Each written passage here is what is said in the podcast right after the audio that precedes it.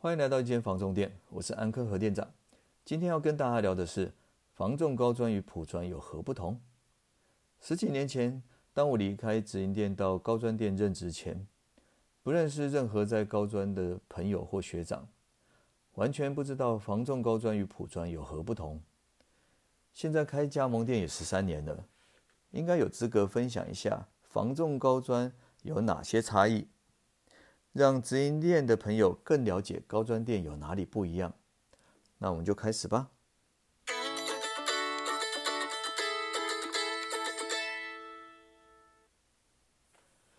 高专、普专奖金不同，直营店强调高底薪、低奖金，较有保障。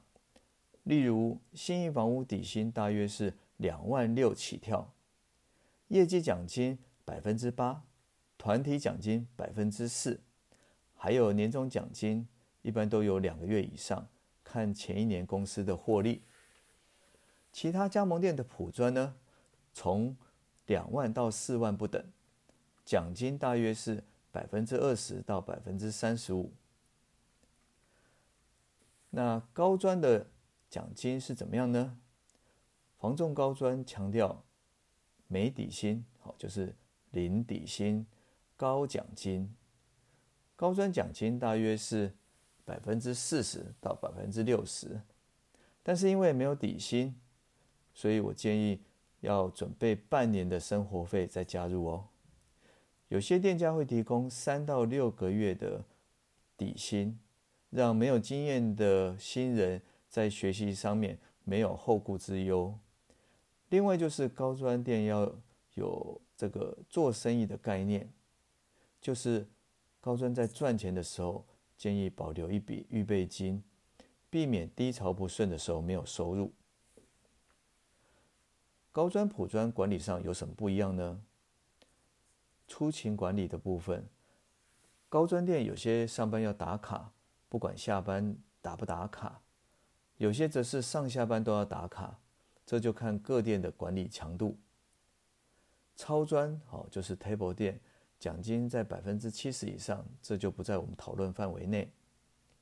行程管理这几年高专店的主流方式是普专管理加上高专奖金，管理的方式会比较像对待直营店的专案经理，店长不会盯你每天的行程，以协助为主，只会提醒你库存太少，或是讨论作业的方向与进度，比较适合。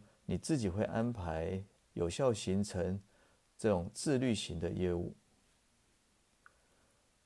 直营店强调铁打的江山流水的兵，因为它分店很多嘛，所以多数的业务都会经历调店，甚至调区，比较有晋升管道，比较适合走管理职的人员。加盟店高专大部分都是单店经营。所以比较适合这个专走专业职，可以持续累积在地的客源以及在地的口碑。资源不同，直营店的资源在公司，高专店的资源在业务，所以会有以下几点不同。